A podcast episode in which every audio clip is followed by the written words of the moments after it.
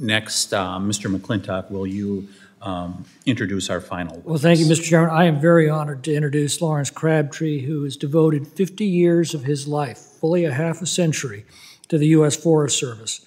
Uh, he has a forestry degree from the University of Idaho with additional courses in advanced forest ecology from UC Berkeley. He's um, worked in line positions as district ranger in Nevada and California, as deputy forest supervisor, and as forest supervisor uh, in California. Uh, he's held every conceivable position firefighter, dozer boss, falling boss, logistics section chief, incident commander, uh, and was an agency administrator on some of the largest fires in California. Uh, I'll simply say this. Uh, it was my pleasure to work with him when he managed the Eldorado National Forest in California, and he is the best damned forester I have ever met. Just saying.